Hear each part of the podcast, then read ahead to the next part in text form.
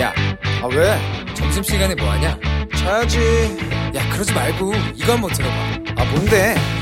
지금 당장 라디오를 켜봐 나른한 오후 깨울 시사 토크쇼 모두가 즐길 수 있고 함께하는 시간 유쾌하고도 신나는 시사 토크쇼 오태훈의 시사본부. 네, KBS 제일 라디오 오태훈의 시사본부 2부 시작합니다. 신년 특집으로 함께하고 있는데요. 2부는 제목을 2021년 신혼부부를 부탁해 이렇게 좀 정했습니다. 2021년 새롭게 시작하는 신혼부부들, 어, 이분들 앞에 놓여 있는 미래는 핑크빛 뿐일까 싶기도 하고요. 어, 지난해 보, 돌아보면 우리 사회에서 출산 문제, 또 육아 문제, 뭐 부동산 문제, 일자리, 뭐 여러 가지 정책들이 다 지금 어려움을 겪고 있습니다.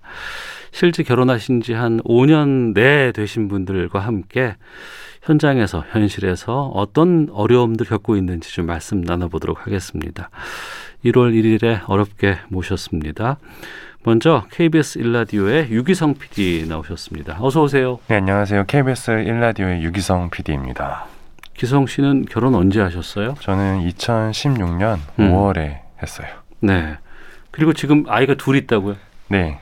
4살 아들, 예. 2살 아들이 어. 있고요. 예. 그리고 2021년 올해에 음. 네. 5월에 이제 저희 셋째가 아, 태어납니다. 셋째가 나와요. 네. 축하드리겠습니다. 감사합니다. 예. 하나씩 좀 이야기를 좀 풀어보겠고요. 또 이어서 어, 회사원이십니다. 임재송 씨 모셨습니다. 안녕하세요. 네, 안녕하세요. 예. 지난해 코로나 때문에 결혼 앞두고 있는 예비 부부들이 엄청나게 어려웠다고 들었는데 그 어려움을 뚫고 임재송 씨는 20년 7월에 결혼을 하셨네요. 네, 저희는 이제 1월 올해 1월에 결혼을 하기로 이제 그때도 이미 이제 코로나가 조금 시작이 돼서 저희가 음. 알아보는 중이었기 때문에 네. 저희는 그냥 조금 작게 그 친구들만 모인 상태로 음. small wedding을 7월에 하기로 했고 네. 다행히도 그때는 이런 집합 금지 명령이나 이런 게 조금 완화된 상태여서 어. 예정했던 날짜에 결혼식을 이제 7월에 했습니다. 주변에 예비 부부들 많이 만나셨을 거 아니에요. 그렇죠. 계획이 뒤틀린 경우가 상당히 많았다면서요. 예, 저희 결혼식장에 온 친구들도 뭐 음. 저희보다 두 달 먼저 이제 잡혀 있었는데 네. 이제 미룬 친구들 또 저희랑 뭐 몇 주 차이였는데 음. 또더 밀어 뒤로 밀린 친구들 뭐 그런 케이스들 많이 있었습니다. 네. 이제 그러면은 뭐 아이 계획은 어떻게? 아 지금 이제 그 아내가 임신을 해서 아 그래요. 예, 저도 어. 이제 2021년 6월 예. 어, 예, 예정일입니다. 아, 축하드리겠습니다. 네, 감사합니다. 예. 자 그리고 또 한 분 모셨습니다. 아, KBS의 이슬기 아나운서 나오셨습니다. 네, 안녕하세요. 아나운서 이슬기입니다. 예. 저는 2016년에 결혼했고 음. 지금 이제 만삭입니다. 예. 이제 두 달 뒤면 아이가 태어나게 됩니다. 그러면 2021년 둥이 네. 이일. 둥이를 세 분 모두가 다 이제 맞이하게 되는군요. 네. 네. 우리 다 같이 박수하면서 축하드리도록 아, 시작하도록 하겠습니다. 저희가 이 신년 특집을 좀 기획한 계기가 있어요. 음, 지난해 12월에 어, 신혼부부와 관련된 통계 결과가 나왔습니다. 어, 간략하게 좀 저희가 좀, 어, 이건 좀 챙겨봐야겠다라는 부분을 좀 알려드리면 첫 번째, 혼인 건수 자체가 대한민국에서 줄고 있다라는 점입니다. 혼인 신고 5년 이내의 신혼부부가 126만 쌍으로 이 중 초혼 부부는 99만 8천 쌍이고 초혼 부부가 100만 쌍 아래로 떨어진 게 관련 통계를 작성하기 시작한 2016년 이후 처음이라고 합니다. 또 출산과 관련해서 초혼 신혼부부 가운데 자녀를 출산하지 않은 부부가 42만 쌍 정도로 전체 42.5%를 차지했습니다. 이것도 통계 작성 이후에 가장 높은 비중이고요. 아, 그리고 경제 상황과 관련해서 신혼부부 10쌍 중 8쌍, 9쌍 정도가 빚을 안고 결혼, 그러니까 대부분이 빚 갖고 결혼 생활을 시작하고 금융권 대출 잔액이 있는 초혼 신혼부부가 85.8%, 대출 금액을 보면은 대출 잔액의 중간 값은 1억 1,200만 원 정도. 1억이었던 1년 전보다 12.21%가 증가를 했습니다. 어, 이 통계 듣고 나서 어떤 점들이 공감이 되시는지 또 어떤 생각이 들었는지 정말 어 내가 살아보니 해보니 이렇더라라는 느낌들 있으실 것 같아요. 먼저 이슬기 아나운서. 네. 예. 어, 출산, 육아에 대해서 좀 본인의 경험담. 할 말이 많습니다. 뭐가 그리 많으세요? 아니 저는 셋째 출산을 앞두고 있다고 해서 예. 정말 존경한다고 먼저 말씀드리고 싶고요. 아, 우리 유기성 PD에게. 네, 예. 아, 정말 대단한 일을 하고 계십니다. 어, 네, 저는 이제 첫째를 낳아보고 네. 이제 워킹맘이라고 불리죠. 음. 일을 하면서 육아를 하고 있는데요. 네. 제 일과를 말씀드리면 새벽 3시 반에 기상을 하고 음, 4시에 집에서 출발을 해서 네. 4시 반에 새벽 4시 반에 회사에 옵니다. 음. 그래서 오후 12시까지 일을 하고 그런 다음에 집에 가서 이제 육아 일을 합니다. 네. 그리고 밤에 한 10시에 이제 아이를 재우면 바로 다음날 또 출근을 해야 되는 하루에 어. 다섯 시간 정도 밖에 못 자는 예. 임산부죠. 임산부는 근데 업무라든가 근무에 여러 가지 네. 배려가 좀 필요한 거 아닌가요? 아, 그렇죠. 뭐 단축 근무라고 해서 두시간 어. 예, 예. 정도로 앞당길 수 있는데 어. 저처럼 이제 새벽 시간에 일하는 예, 예. 사람들은 그런 게 좀 어려워 가지고요. 지금 그 뉴스 광장 수도권 네. 뉴스 담당하고 있기 때문에 그러신 거군요. 아침마다 어. 뉴스 전해 드리고 있어서요. 예. 그렇게 하고 있습니다. 어. 뭐가 가장 힘들어요? 일단 저는 모든 분들의 눈치를 봐야 되는 그 상황이 좀 힘든 것 같아요. 모든 분. 네. 네. 일단 회사에서도 임산부니까 일을 좀 덜 시키시려는 그 많은 분들의 어. 그 도움에 대한 눈치도 보이고 예. 또 이제 새벽에 깨면 아이가 제가 새벽마다 나가는 걸 알기 때문에 계속 한두 시간마다 깨서 제 머리카락을 만져요. 엄마 음. 갔을까 안 아. 갔을까 해서 엄마를 계속 찾아요. 그래서 아이 눈치를 보게 되고 예. 또 남편한테도 굉장히 미안한 것도 많죠. 왜냐하면 남편이 퇴근하고 오면 좀 쉬게 해줘야 되는데 저도 음, 음. 저게 제가 하루 종일 너무 힘들었다 보니까 30분만 그렇죠. 봐달라고 할때 어. 눈치 보이고 또 새벽에 엄마가 잠깐 제가 일하러 간 사이에 아이를 네. 봐주시기 때문에 또 엄마 눈치가 보이고 음. 전 최선을 다하고 있는데 왜 이렇게 많은 사람들의 눈치를 봐야 되는지 좀 그런 게좀 음. 슬플 때가 있습니다. 네. 네. 남편에게 30분 봐달라는 게 눈치가 보인다고 여기에 대해서는 유기성 PD가 하실 말씀이 아. 있으실 것 같습니다. 네. 네. 뭐 저도 일과를 말씀드리면 예. 저도 어 슬퍼요. 저는 이제 김경래 최강 시사 아침 시사 프로그램 하고 있거든요. 거기도 새벽이네. 네. 예, 예, 예. 저도 한 새벽 5시, 4시 반에서 5시 사이에 이제 기상을 하죠. 네. 네, 출근을 하고 음. 일을 하고 회사에서 한 3, 4시쯤 나가서 집에 이제 3, 4시쯤 도착을 해요. 네. 그럼 이제 애들 보고 저녁을 먹이고 음. 목욕을 시키고 음. 또 놀다가 이제 10시, 9시에서 10시 사이에 재웁니다. 네.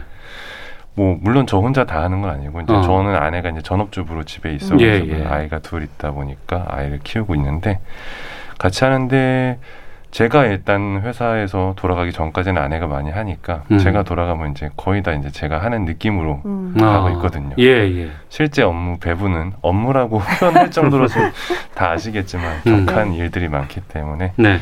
실제 배분은 그렇게 되고 있어서 몸이 일단 좀 많이 음. 고단한 경향이 있어요. 음. 저는 또 육아 때문에 뭐 약간 타이밍도 그렇게 됐지만 지금 입사 이후 저 5년 차, 6년 차 됐는데 네. 5년 중에서 한 90% 정도는 계속 새벽 음. 네, 음. 방송을 했던 것 같아요. 음. 제가 뭐 아이들 키우는 것 때문에 좀 선호한 것도 있고요. 아, 예, 예. 예, 아무래도 제가 조금 힘들면은 그래도 시간이 좀 아이들하고 보낼 수 있는 시간도 있고 어. 집에 아내한테 좀 짐을 덜어줄 수 있는 시간이 있어가지고 예. 그런 것 때문에 좀 몸이 고단한 음. 면들 있어서 30분 정도는 충분히 부탁하셔도 될 것 같습니다. 예. 네. 임재송 씨는 지금 예비 아빠신 거 아니에요, 이제는? 네. 어. 아직 그 아기 만나보지 못한 입장에서 음. 이 먼저 육아 선배 들의 이런 얘기 들어보면 어떤 느낌 드세요? 뭐 저도 주변에서 워낙 많이 들어가지고 아. 좀 각오는 하고 있는데 예. 겪어보지 않으면 또 모른다고 하더라고요. 음. 그래서 뭐 저희 저희는 이제 신혼집 구할 때부터 이제 제 아내 직장이랑 가까운 데로 일부러 구했거든요. 네. 왜냐면 출퇴근 시간이 둘 다 멀면은 이제 음. 아이 돌보기 좀 어렵다 해서 그래서 모든 걸 좀 그 주변에서 들은 거를 바탕으로 아이 키우는 데 조금 수월하게 네. 준비는 하고 있습니다. 실제로 음. 어떻게 될지 모르겠지만. 네. 어, 출산과 관련된 이 신혼부부 통계 같은 것들을 보면은 그 일하고 가정 이 두 곳을 다 함께 할 수 있는 양립할 수 있는 환경이 상당히 중요하고 이것이 되어야 출산도 우리가 좀 많이들 권장하는 사회로 가지 않을까라는 생각이 네. 들거든요. 어, 이 입장에서 세 분께서 좀 하고 싶은 말씀 있으실 것 같아요. 어느 분도 좋으니까 좀 저희에게 좀 들려주시죠. 네, 저는 예. 아나운서. 또 이제 예. 친구들도 많이 이제 육아를 하고 아. 일을 하는 입장에서 생각을 해보면 일단 어린이집은 저는 등록하면 다 되는 건 줄 알았어요. 어. 근데 저희 아이가 3월생이어서 3월에 태어난 날 바로 출생 신고를 하고 예. 어린이집 등록을 이제 음. 하려고 이제 추첨을 기다리는 순서를 넣었거든요. 네. 아직 3년, 4년이 됐는데 연락이 없습니다. 그만큼 이제 어린이집도 되기가 굉장히 힘들어서 어. 어떻게 보면 이제 그러니까 아이가 태어나면 출산 출생 증명서 신, 화- 확인 받고 네, 바로 한 바로 그냥 받아야지 등록을 해야 돼요. 어린이집 그렇죠. 등록을 해야지 이제 대개가 빨립니다. 보통 그- 국공립은 5, 6년 걸린다고 하더라고요. 어.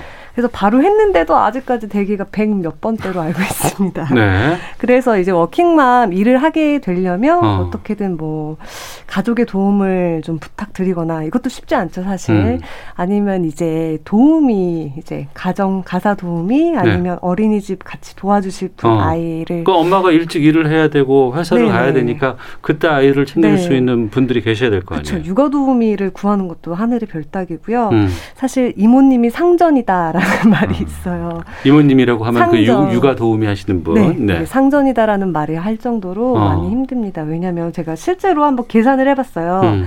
보통 회사원들이 9시부터 6시 네. 아주 근무 여건이 좋아지신 분들의 경우에 그렇게 음. 되면 출퇴근 시간을 합하게 되면 오전 8시에 출근을 해서 저녁 7시에 딱 집에 도착하는 시간으로 가정을 했을 때 아주 이상적으로 아주 이상적으로 가정을 했을 때. 11시간입니다. 그래서 어. 최저임금으로 따지면 네. 한 달에 217만 원이에요. 어. 최저임금으로 따졌을 예. 때. 그러니까 평균적으로 200에서 250만 원, 그리고 제가 조금 더 일을 많이 하는 경우에 직업을 가진 경우에는 300만 원 정도의 금액이 드는 거예요. 예. 현금으로 300만 원. 이거 굉장히 큰 금액입니다. 어. 네, 그리고 뭐 중국 동포분들 같은 경우에도 요즘 200에서 250만 원 정도를 현금으로 제가 드려야 되는 상황인데 음.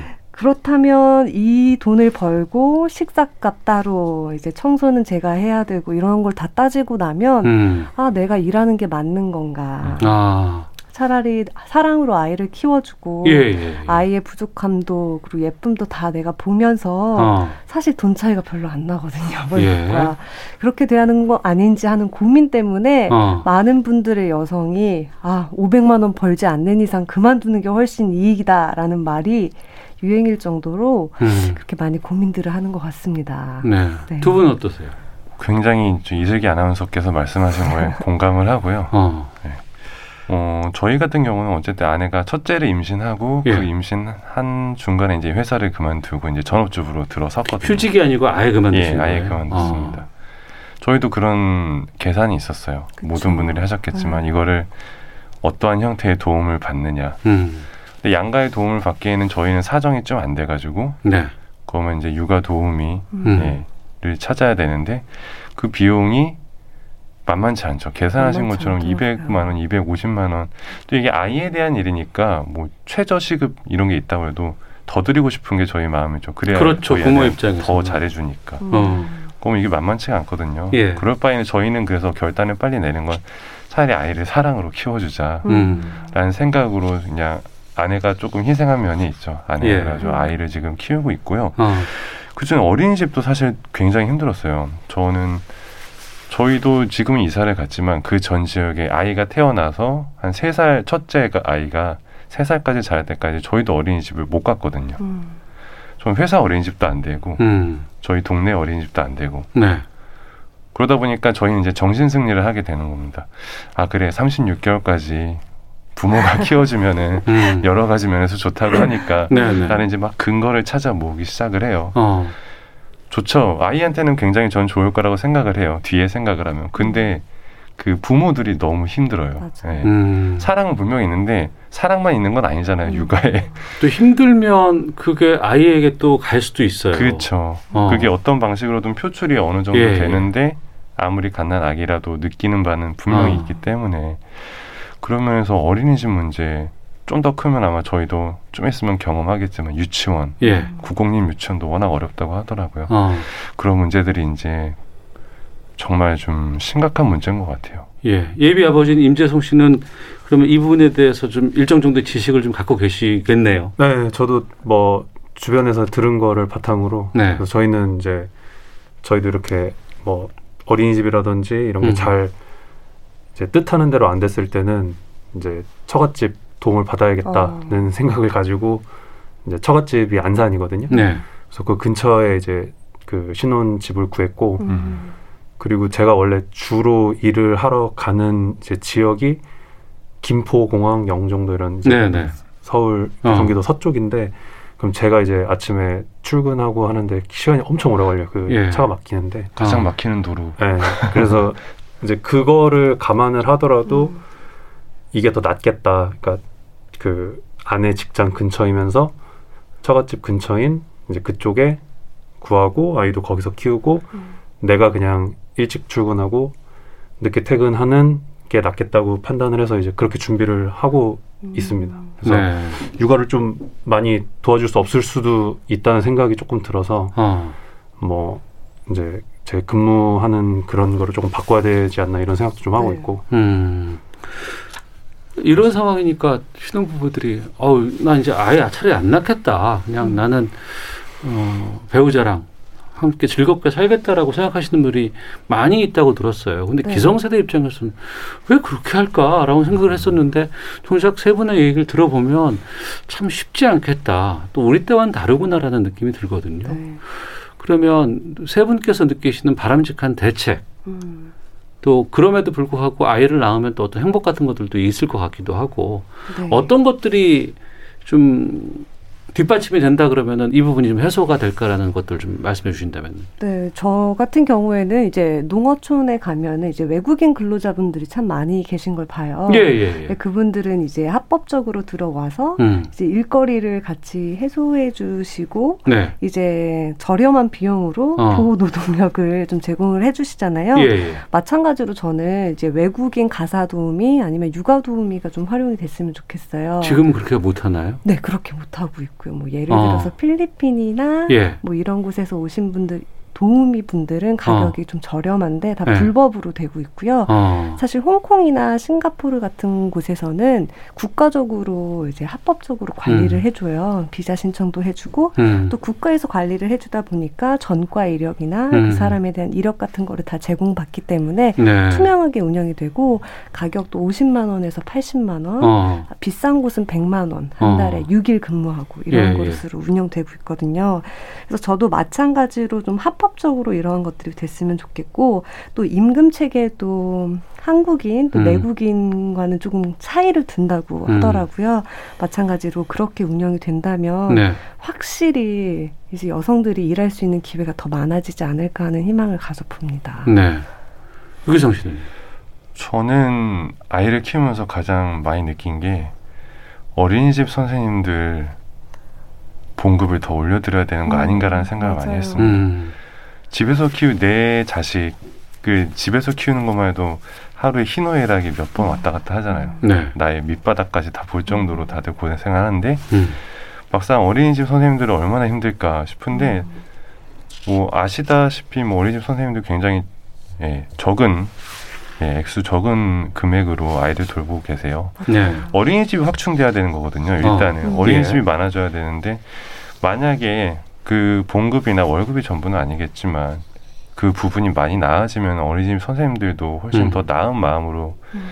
다닐 수 있을 것 같고 더 음. 많은 직장으로 생각을 할 수 있을 것 같거든요. 네. 근데 고생하는 거에 비해서 너무나도 적고 또 어쨌든 여론 같은 게 있잖아요. 가끔 나오는 음. 저는 가끔이라고 생각을 합니다. 제 네네. 주변은 그러지 않아서 가해하는 그런 음. 경우는 정말 가끔 나오고 거의 대부분의 어린이집 선생님들이 사랑으로 좀 돌봐주시고 계신데 네. 그런 부분들에 대한 인식을 좀 바꾸려면 저는 좀 어린이집 선생님들에 대한 대우가 음. 좀 늘어나야 음. 어린이집이 확충이 되고 그래야지 일하는 부모들도 안심하고 어린이집을 보낼 수 있다고 생각을 해요. 네. 그 부분이 개선이 안 되면은 말씀하셨듯이 무슨 도움이 다른 제도를 계속 들여올 수밖에 없는 거거든요. 음. 그 전에 있는 걸 좀 잘 활용하는 게 더 중요하다고 생각합니다. 네. 임재송 씨는요? 어, 저는 이제 뒤에 또 얘기를 하겠지만 그, 그 직장 직장 문제가 좀 중요하다고 생각을 하는 게 네. 그 육아 저희는 이제 육아를 전업으로 하는 거는 이제 그 생각은 안 하고 있어요. 음. 계속 직장을 이제 아내가 이어갈 네네. 건데 어.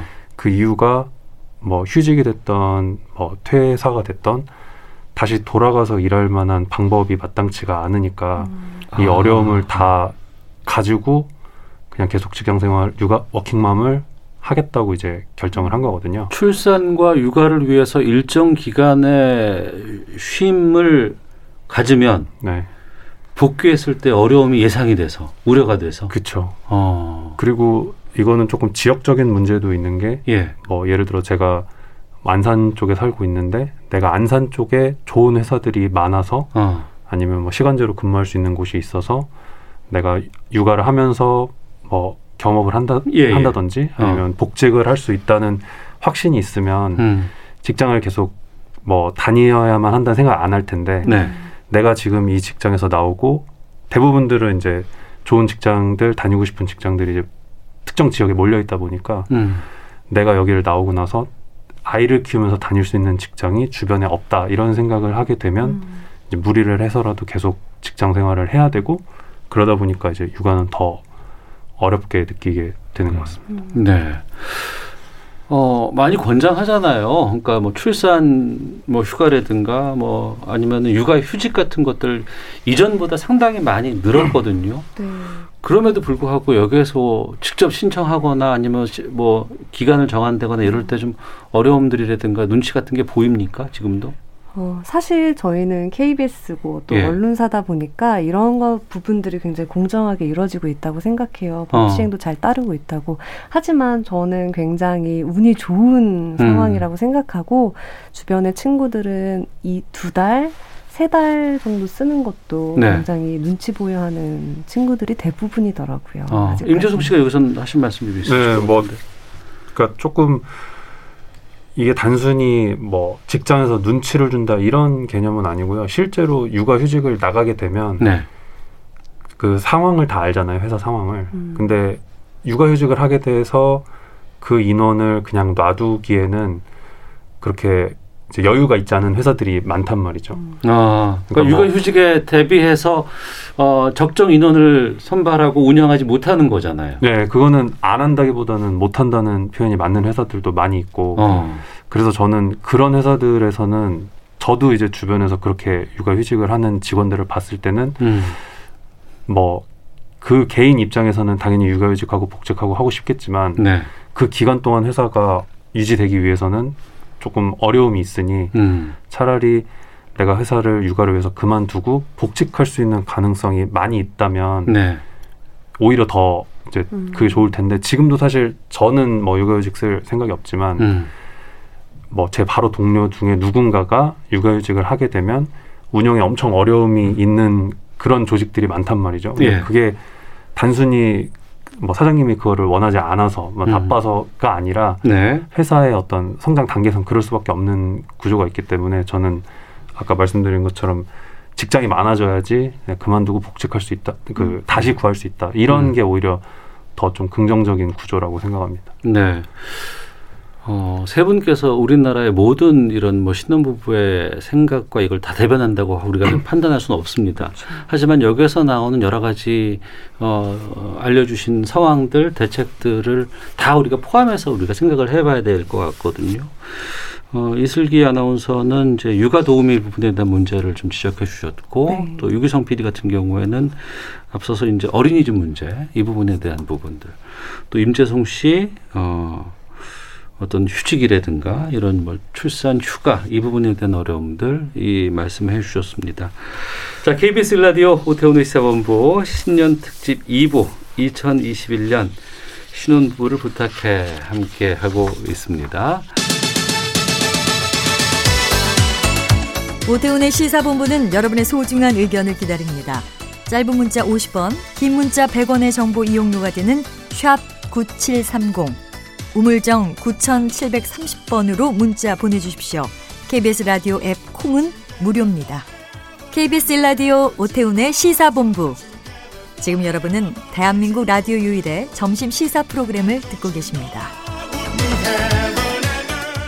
자, 신년 특집 2부 2021년 신혼부부를 부탁해 아, 두 번째 주제로 집 부동산 문제 좀 넘어가 보겠습니다.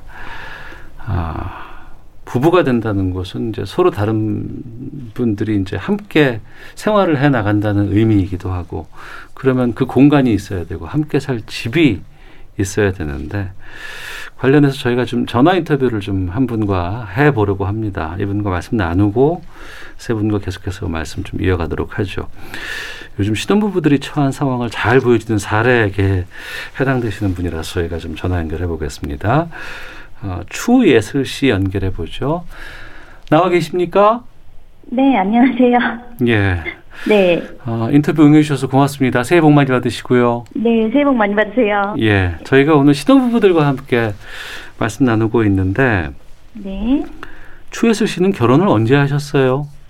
어, 저희 올해 12월 12일에 결혼을 해서 예. 아직 한 달이 채 안 됐습니다. 어, 이제 해가 바뀌었으니까 이제 지난해 12월 12일이지만 한 달도 안된 네. 정말 따끈따끈하시는 부부시네요. 네, 3주 차 넘어갔습니다. 예. 결혼은 하셨고 아직 네. 집을 마련하지 못했다는 얘기를 제가 얼핏 들었는데 좀 상황을 알려 주실 수 있겠어요? 네, 어, 아직 집을 마련하지 못해서 계속 알아보는 중입니다. 음. 그러면 결혼은 하셨는데 그럼 어떻게 살고 계세요? 어, 현재는 그냥 남편 집에서 예. 거주하고 있고요. 예. 사실 남편 집이 그리 크지 않아가지고 어. 살림을 완전히 합치지는 못했어요. 예. 그래서 필요한 짐들만 우선 챙겨가지고 그냥 임시로 같이 살고 있습니다. 그러니까 남편이 결혼 전에 살던 공간에 잠깐 가 계시는 거군요. 네, 네. 언제까지 그러실 계획이에요? 어, 아직 집을 정리를 할 수 없는 상황이라서, 예. 네. 그래서 왔다 갔다 그러면 살고 있거든요. 음. 되는 대로 이제 합쳐야죠. 네. 음. 결혼 전부터 그래도 집을 마련하기 위해서는 많은 노력을 해 오셨을 것 같은데 어떤 어려움들이 좀 있던가요?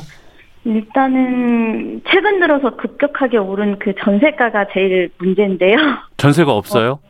네, 전세가 없고 어. 어, 전세 가격도 크게 올라서 저희가 그때 집을 구하러 네. 부산에 많이 다녔을 때 그때가 임대차 3법 시행이 된 이후였는데 네. 그 시행 이전과 대비해서 거의 1억 5천에서 2억 정도가 오른 상황이라서 예. 이전과 같은 매물인데 그렇게 전해서 어. 이제 저희가 하- 예산은 한정적인데 예. 네, 그렇기 때문에 조금 전세가는 계속 오르고 있는 게 가장 지금 큰 어려움입니다. 네. 제가 불편한 말씀 드려도 어떨까 모르겠는데 전세가 없으면 최근에는 반전세라든가 월세라도 좀 많이 있을 거 아니에요. 네, 네. 그건 아닌가요, 상황이? 어, 일단은 저희가 가장 베스트로 선택했던 거는 전세긴 한데 예. 지금 안 되다 보니까 저희 그 조금 기준을 낮춰서도 알아보고 있거든요. 네. 이제는 전세를 이제 위주로 받았다면 음. 반전세도 보고 네. 근데 월세도 그렇게 많지는 않아요. 어. 기본적으로 매물량이 현저히 줄어가지고 예. 이것도 경쟁률이 조금 심하더라고요. 음. 어, 예. 지금 꾸준히 알아보고 있긴 합니다. 네. 네. 그러니까 어, 내 계획에 맞는 집이 없는 겁니까? 아니면 아예 그냥 매물 자체가 부족한 겁니까? 어, 매물 자체도 부족하고요. 특히 전세는 많이 부족해졌고요. 예. 그리고 그 금액이 음. 너무 많이 올라서 예. 이한 달 사이에 억씩 오르니까 한 달 사이에 억이 올라요? 네, 같은 매물인데 예. 저희가 이전에 알아봤을 때는 예를 들면 5억이라고 하면 음. 6억에서 많이는 7억까지 올라 버리니까 네. 어, 저희가 지금 되게 많이 당황을 하고 있는 상황이거든요. 음. 네. 그 신혼부부들 위한 여러 가지 정책들, 대책들이 있다고 들었습니다. 뭐 행복주택이라든가 신혼부부 특별 공급이라든가 이런 제도가 있는데 이런 제도들은 안 되나요? 아우, 저희가 그걸 그래서 제일 먼저 확인을 했었는데요. 확인하셨는데. 네. 남편이 근데 10, 10년차 직장인이고 저도 5년 차이다 보니까 합산 소득이 예. 그 정부에서 요구하는 그 제도상 내 소득 기준에 부합하지 않더라고요. 아, 합산, 부부 합산 소득이 기준보다 높군요. 네. 어. 이게 많이 완화됐다고는 하는데 예. 또 약간 애매하게 음. 조금만 더 저희가 많은 거예요. 네. 그래서 아예 그 특공을 할 수 없는 경우가 많다 보니까 음. 이것도 조금 힘들 것 같습니다. 네. 그러면 찾아보고는 있는 상황이고 앞으로 예. 계획을 지금 여쭙기도 좀 힘든데 그래도 좀 말씀해 주신다면. 그렇죠. 여전히 알아보고는 있는데 말씀드린 것처럼 쉽진 않아서 어. 어 그리고 또 지금도 가격이 조금씩은 오르고 있는 추세예요. 네. 봤을 때에는 그래서 저희 기준을 조금 낮춰서 이전에는 아파트만 생각했었는데 예. 빌라나 다수 다세대 주택도 음. 지금 현재는 고려하고 있습니다. 아, 그렇군요. 네. 어서 빨리 그 보금자리를 좀 예쁘게 꾸밀 수 있는 그런 상황으로 좀 돌아가시기를 저희들도 빌겠습니다. 고맙습니다. 네, 감사합니다. 예. 자, 2020년 12월 12일 결혼하셨고, 아, 결혼 이후에도 지금 결혼 전 남편이 살던 공간에서 지금 거주하고 계속 시, 보금자리를 구하고 있는 분입니다. 추예슬 씨와 함께 말씀 나눴습니다. 어, 세 분도 이제 뭐, 뭐 이제 작년에 결혼하신 분이 있고 이제 두 분께서는 한 이제 5년 이제 곧 되시는 분들인데 이 신혼부부들 집 구하는데 상당히 어렵다. 그리고 이게 부동산 문제도 있지만 이게 대출 문제들도 있는 것이고 또 여러 가지 계획에 대한 우리 젊은이들의 계획도 다 여기에 담겨 있는 거거든요. 어떤 느낌 드셨는지 또 좀 말씀 좀 여쭤보겠습니다. 유기성 씨? 답답하네요. 답답하고 안타깝다는 마음이 제일 먼저 들고요. 예. 어, 저는 신혼 생활 자체를 좀 반전세에서 시작을 했어요. 제가 음. 모아놓은 돈도 없을 뿐더러 뭐 네. 자금력이 없어가지고 음. 반전세에서 충분히 할 수 있을 것 같다. 네. 라는 계획을 잡고 시작했는데 지금 생각해 보면 너무나도 잘못된 계획이었다. 왜요? 집값이 이렇게 오를 줄 아무도 몰랐으니까요. 그때 무리해서라도 네. 샀었으면 그때 방법이 과연 있었을까는 잘 모르겠습니다. 그때 음. 분명히 이것저것 많이 제가 알아보고 네. 아 이게 잘 안 되겠고 좀 어려우니까 반전세를 택한 경우였지만 지금을 생각해 보자면 네. 돌아간다면 음. 어떠한 방법을 찾아서라도 네. 매매를 했었어야 됐다라는 후회가 아. 요즘 들어 많이 몰려오고 예. 그래서 결혼하시는 분들 보면 참 힘들겠다는 생각 진짜 많이 듭니다 요즘. 아, 그래요. 임재성 씨는 어떻습니까? 지금 전화 연결한 분이랑 저랑 여러 가지가 상당히 많이 비슷한데 어. 저도 이제 결혼하기 전에는 제가 행복주택을 살고 있었어요. 원래. 아, 예. 네, 그래서 제가 저의 직장 근처에서 행복주택을 살고 있었고 음. 이제 결혼을 하게 되면서 아까 말씀드린 육아라든지 이런 걸 고려를 했을 때 이제 처갓집과 아내 직장 근처로 이사를 하게 됐는데 말씀하신 것처럼 이런 제도들은 소득 수준이 둘 다 직장을 다니면 안 넘기가 쉽지가 않아요. 대부분 음. 넘게 되고 네. 그래서 이제 그런 혜택은 이제 누릴 수 있는 게 없었고 그래서 저희가 2020년 이제 7월부터 같이 살았고 음. 제가 계약을 5월 말쯤 했어요. 그래서 네. 계약금이랑 이런 거는 이제 5월 말에 저희가 지불했는데 8월부터 갑자기 더 오르기 시작해서 어. 이제 2020년 말에는 저희가 들어갔을 때보다 한 30%그 금액으로 치면은 뭐 1억이 훌쩍 넘, 넘는 정도 전세 가격이 올라갔죠. 임재성 씨는 지난 한 해 상당히 성공한 삶을 살았는데 결혼도 네. 상당히 딱 적당한 시기가 됐고 네. 그 집을 구하는 시점도 상당히 괜찮았고. 네, 그래서 뭐 저희가 사실 계약을 하고 들어가고 나면은 사실 잘 안 보게 음. 된다고 하더라고요. 네, 네. 난 어차피 나 이년 해결됐으니까. 네. 예. 근데 그 이후로 또 워낙 이슈들이 많아서 저희가 그런 걸 볼수록 좀 타이밍이 정말 뭐 2, 3주, 한 음. 달 사이로 이제 잘 비껴간 거죠. 네. 근데 제가 그 행복주택도 그렇고 지금 제 상황도 그렇고 이게 항상 어떤 게 있냐면 매매를 말씀하신 것처럼 매매를 하면 좋으나 싫으나 이제 그 집은 자기 집이고 이제 미래가 그려지는데 계획을 세울 수 예. 있으니. 지금 제가 행복주택을 살 때도 뭐 그때 당시에 1, 2년은 뭐 임대료가 낮은 가격에 살 수 있었지만 음. 결혼을 하고 어떻게 살지에 대한 게 확실하게 아. 제가 그릴 수가 없고 예. 지금도 전세로 뭐 오늘 내일은 자겠지만 뭐 2년 후, 4년 후는 어떻게 될지 모르니까 마음이 편한 상황은 아니죠 항상 음. 그런 게 조금 뭐 요즘 많은 분들이 공감하는 상황이 아닐까 싶습니다. 예.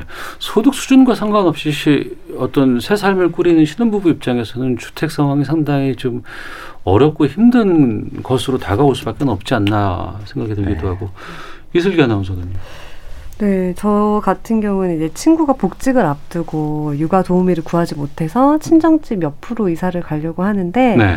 그래서 계속 기다리다가 부동산에서 지금 빨리 매물 볼 수 있다. 예. 빨리 와라 해서 어. 바로 달려갔대요. 예. 번호표를 16번 주더래요. 어. 그래서 두 시간을 기다렸는데 1번 한 사람이 집을 보자마자 예. 바로 계약을 했다 그러더라고요. 이런 어. 게 계속 되풀이되고 있는 상황이라고 하고 예. 특히 육아를 하는 부모들의 경우에는 아이가 벽에 낙서를 할 수도 있고 음. 혹시 바닥에 오염이 될 수도 있으니까 집주인 음. 스스로도 아이가 있는 집에게는 보여주길 원하지 않는다고 하더라고요. 그래서 아. 네, 아이 있는 집이 전셋집 아니면 월세집을 구하기는 하늘에 하늘에 별에 별에 별똥별을 따는 거라고 어. 그런 말을 하더라고요. 아. 네, 요즘 그렇게 좀 심각해졌습니다. 아, 그건 또 전 새롭게 음. 들었어요. 네. 어. 그러면 이 주택과 관련해서는 그세 분께서 뭐 어느 분도 좋습니다. 어떤 대책들이 좀 있어야 된다고 보세요? 주택과 관련돼서는 그동안 너무나 많은 문제점들이 있었고 너무나 많은 대책들이 나왔는데 현실적으로 바뀌는 게 없다는 건 좀 참 답답한 현실이거든요. 어떤 게 있을까요? 뭐 대책을 못 내니까 다들 네. 저렇게 26번의 대책이 나오고 뭐 어. 24번인가요? 뭐 네. 그렇게 대책이 나왔겠죠. 근데 저는 아까 좀 제도적으로 풀어야 될 문제도 좀 있지 않나 싶어요. 음. 현실적인 면이거든요. 지금 앞서 말씀하셨지만 그두 부부가 같이 일을 하면 그 소득 기준에 네. 맞추기가 쉽지 않다. 음. 근데 저는 거꾸로 저는 그런 집은 아니잖아요. 네. 저희는 전업이고 저 혼자 외벌이를 하다 보니까 네. 모든 기준은 다 맞습니다. 다 맞아요. 그럼 완전한 조건. 예, 예. 네. 문제는 혼자 벌면은 쌓아놓을 수 있는 돈이 과연 있느냐. 아이를 둘을 키우면서 아. 많이들 얘기하시죠. 아이 낳고 애 키우다 보면 그때 그러니까 정부 정책에 해당하는 그렇죠. 소득 수준은 되지만 네. 아이의 미래에 대한 어떤 것들을 내가 부모로서 해줄 수 있는 게 부족할 네. 수밖에 없잖아요. 네. 아이를 키우면 돈을 못 모은다는 건 다들 알고 계시잖아요. 예. 어떤 아이를 어떻게 키우든 부모의 마음은 어느 정도 있기 때문에 음. 쉽지 않거든요. 네. 그런 현실적인 부분은 제가 제 입장에서 혼자 외벌이를 한 입장에서는 좀 적용이 안 되고 있는 것 같고요. 음. 신용대출 굉장히 중요한 문제잖아요. 어쨌든 대부분의 사람들이 신용대출이나 뭐 정부에서 하는 디딤돌, 버팀목 등이 없으면 쉽지 않습니다. 네. 뭐 지원을 받지 않는 이상요.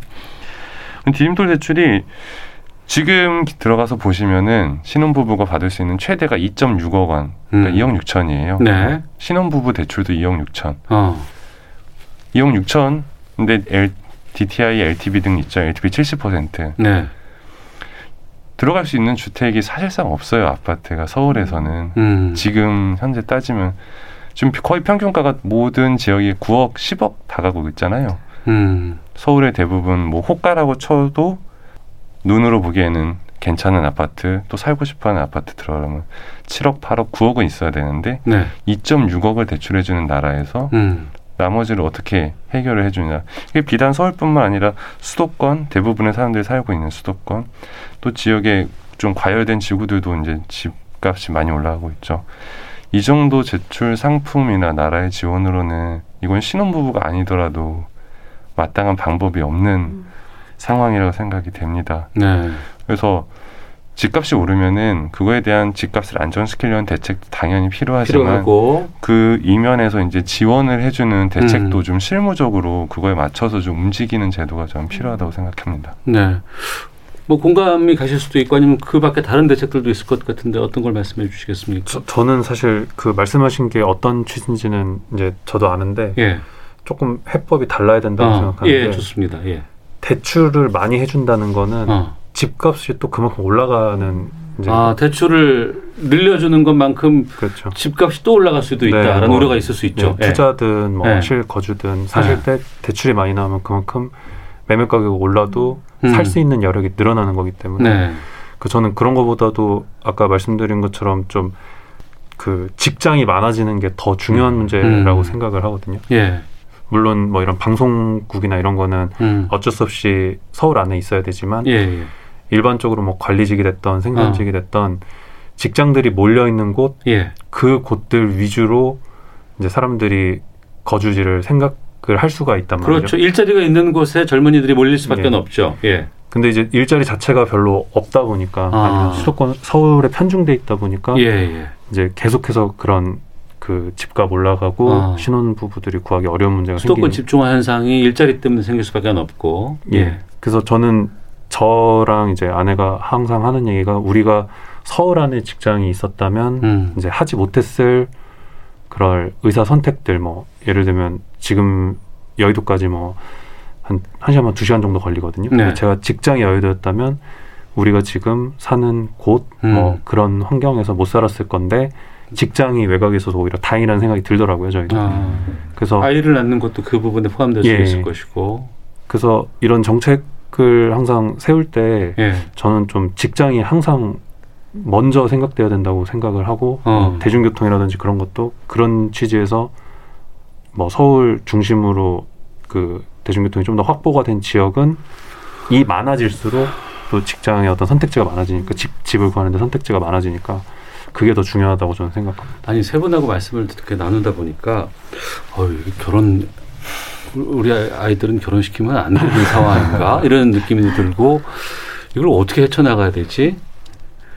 근데 실제로 통계를 보니까 결혼들을 안 한다고 해요. 예. 결혼 건수도 상당히 줄었고 결혼 건수가 주니까 다행히 뭐 출산율은 더 낮아질 수밖에 없고 어, 그 상황도 좀 여쭤보도록 하겠습니다. 이슬기 아나운서가 박명수의 라디오 쇼에 출연을 하신 적이 있었는데 네. 결혼해 보니까 정말 좋다 이렇게 얘기했다고 들었어요. 뭐가 그렇게 좋으셨어요? 어, 제가 참 경솔했다는 생각이 네. 제가 아마 예. 그때는 이런 부동산도 없었고요. 코로나도 어. 없었고요. 예, 예. 아이도 없었습니다. 아, 신혼이었으니까. 그때는 아, 신혼부부였을 때니까. 그땐 정말 좋죠. 휴일에 음. 그냥 소파에 앉아서 네. 텔레비전만 하루 종일 보고 음. 음. 식 배달 시켜 먹고 다음날 네. 출근하면 얼마나 피로가 어. 해소되는지 예.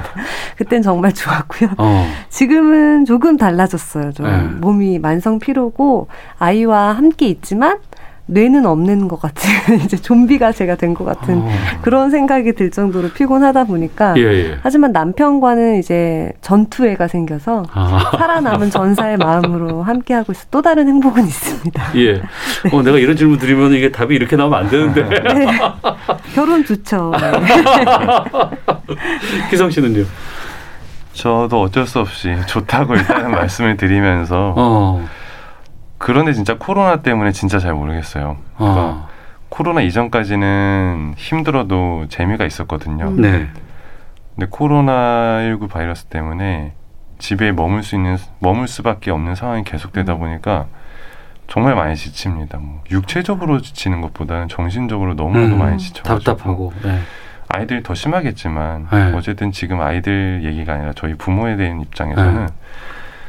이 코로나 시대에서는 정말 아이를 많이 낳아서 키우는 게 아이들한테 도움이 될 것인가 사실 많이 좀 밖에도 같이 나가주고 더 많은 거 보여주고 더 많이 놀아주고 싶은데 집안에서 할 수 있는 건 한정적이거든요 맞아. 굉장히 예.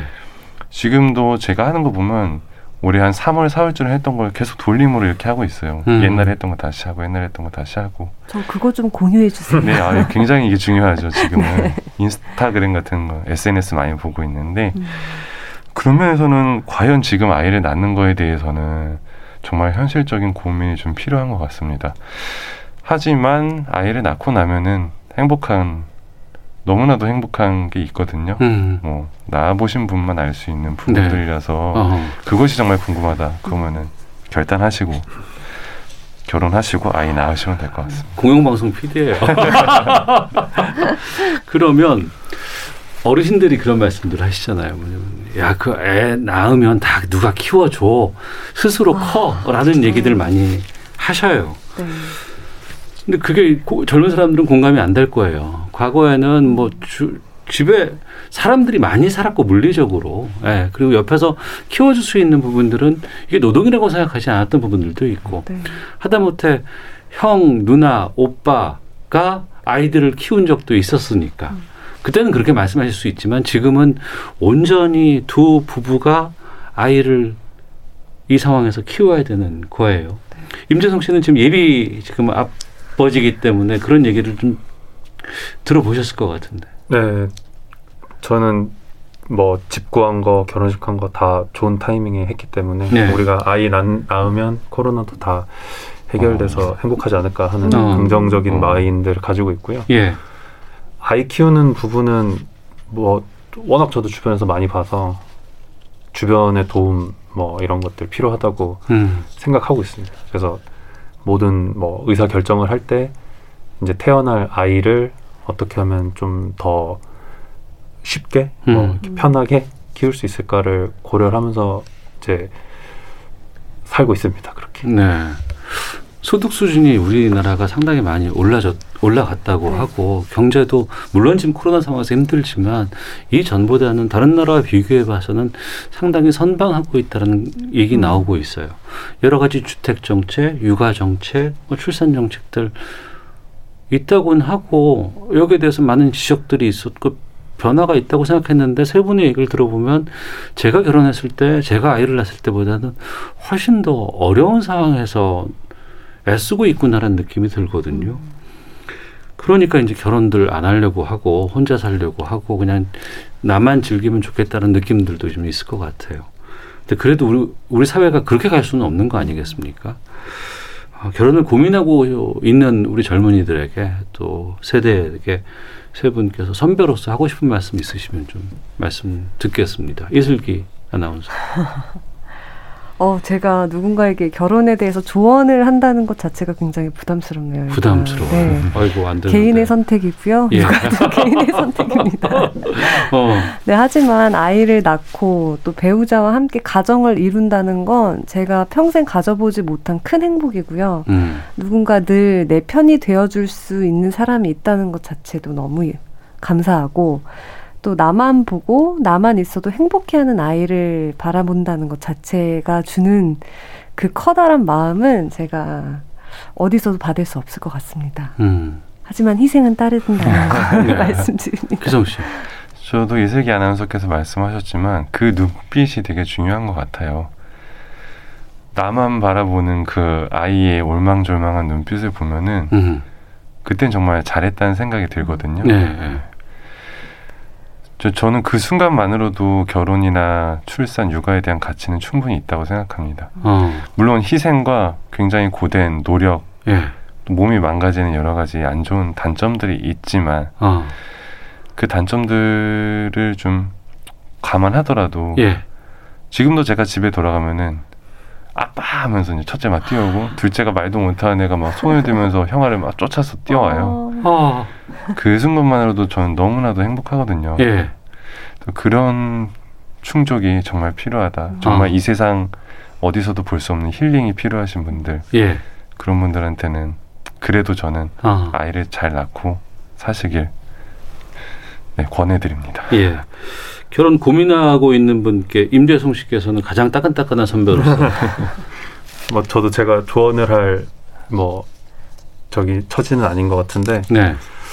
그냥 그런 요번에 크리스마스나 뭐 이런 걸 보면서 그런 그 기간을 지나면서 제가 이제 결혼을 하기 전에 느꼈던 어떤 감정들이랑 많이 다르다는 생각을 하게 됐거든요. 음. 그때는 고민이 더 많았던 것 같아요. 그때는 뭐 이런 뭐 이렇게 하면 어떻게 될까? 뭐 내 미래가 어떻게 될까? 이런 고민이 있었다면 지금 이제 결혼을 했기 때문에 이제 그 아내랑 어떤 공통의 목표, 공통의 어떤 목적을 가지고 우리가 진짜 전후에 이런 거 그런 걸 가지고 살아간다는 생각을 하니까 좀더 머릿속에 혼란한 것도 많이 사라지고 음.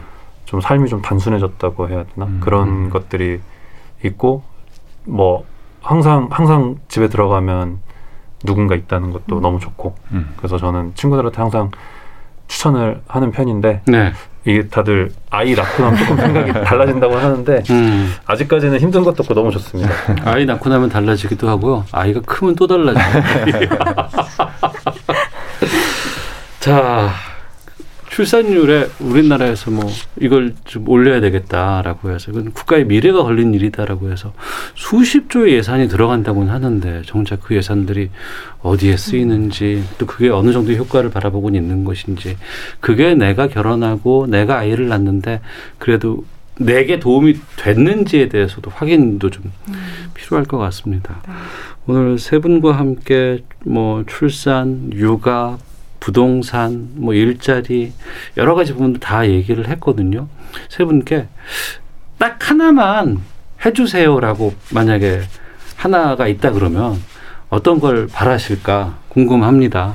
이거 하나만이라도 좀 됐으면 좋겠다라고 있는 것 있으면은 좀 말씀 나눠볼까 하는데 임재성 씨 좀 먼저 말씀해 주시겠어요? 네, 저는 뭐 부동산 문제가 요즘 뭐 어떻게 보면 시대의 어떤 화두 같은 건데 음, 그냥 공급이 좀 많아졌으면 좋겠어요. 저는 음, 그 공급이 뭐 수도권 서울 안도 마찬가지고 네, 이제 제가 살고 있는 그런 좀 외곽 지역도 마찬가지고 음. 지방도 마찬가지고 모두가 원하는 주거의 어떤 질, 형태 이런 것들이 어느 정도 상향되어 있기 때문에 네, 그런 기준을 충족하는 공급이 좀 많이 이루어져서 선택지가 많아지고 음, 그래서 이 시대의 어떤 화두가 좀 사람들 머릿속에서 지워지는 그런 때가 왔으면 좋겠습니다. 네, 이슬기 아나운서는요. 네, 보통 기업에 입사하는 남녀의 비율은 50%대 50% 정도로 알고 있습니다. 근데 이제 해가 지나고 결국 임원이 되거나 살아남는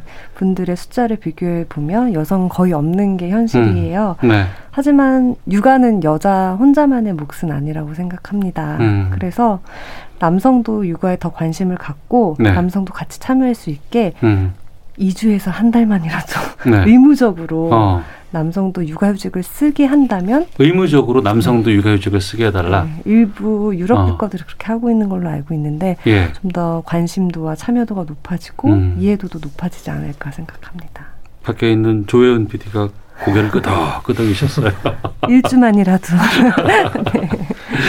기성 씨. 예. 어, 제가 주변에서 봤을 때는 요즘 아빠들은 그래도 최선의 노력을 다 하고 있는 것 같아요. 어, 예, 예, 예. 그래서 힘들게 살고 있는 아빠들도 좀 음. 돌봐주는. 정책이 나왔으면 좋겠습니다. 네, 저뿐만 아니라 저 밖에 있는 윤희령 PD도 네. 항상 노력하고 있는 거 알고 있고요. 어. 저희 사무실에서 아이 키우는 아빠들 진짜 많거든요. 예, 예. 일상이 다 똑같고요. 어. 다 얼굴이 다 잿빛이고 어, 예. 하는 게 없어요. 집에 돌아가면 아이들 어. 보다가 다시 회사 갔다가 보다가 음. 그건 뭐 여자 남자의 차이는 없지만 네. 제가 그래도 남자 아빠 된 입장에서는 음, 그런 아빠를 좀 돌봐주셨으면 좋겠고 그만큼 네, 아내분들에 대한 정책은 뭐 더 많이 나오고 있으니까 잘 부탁드린다는 말씀을 드리고 싶네요. 알겠습니다.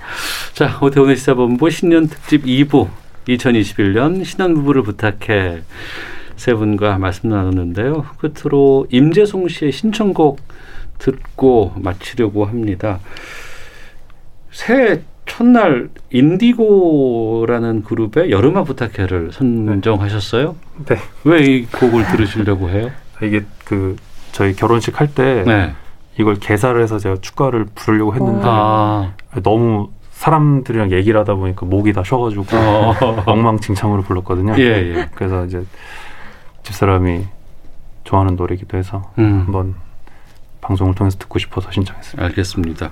결혼식 때 못 들었던 인디고의 여름아 부탁해 들으면서 저희 시사본부 마치도록 하겠습니다. 지금까지 유기성 PD 또 이슬기 아나운서 그리고 회사원 임재송 씨와 함께 했습니다.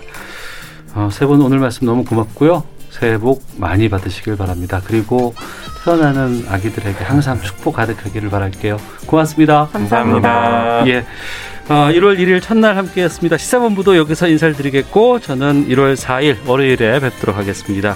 안녕히 계십시오. 새해 복 많이 받으시고요.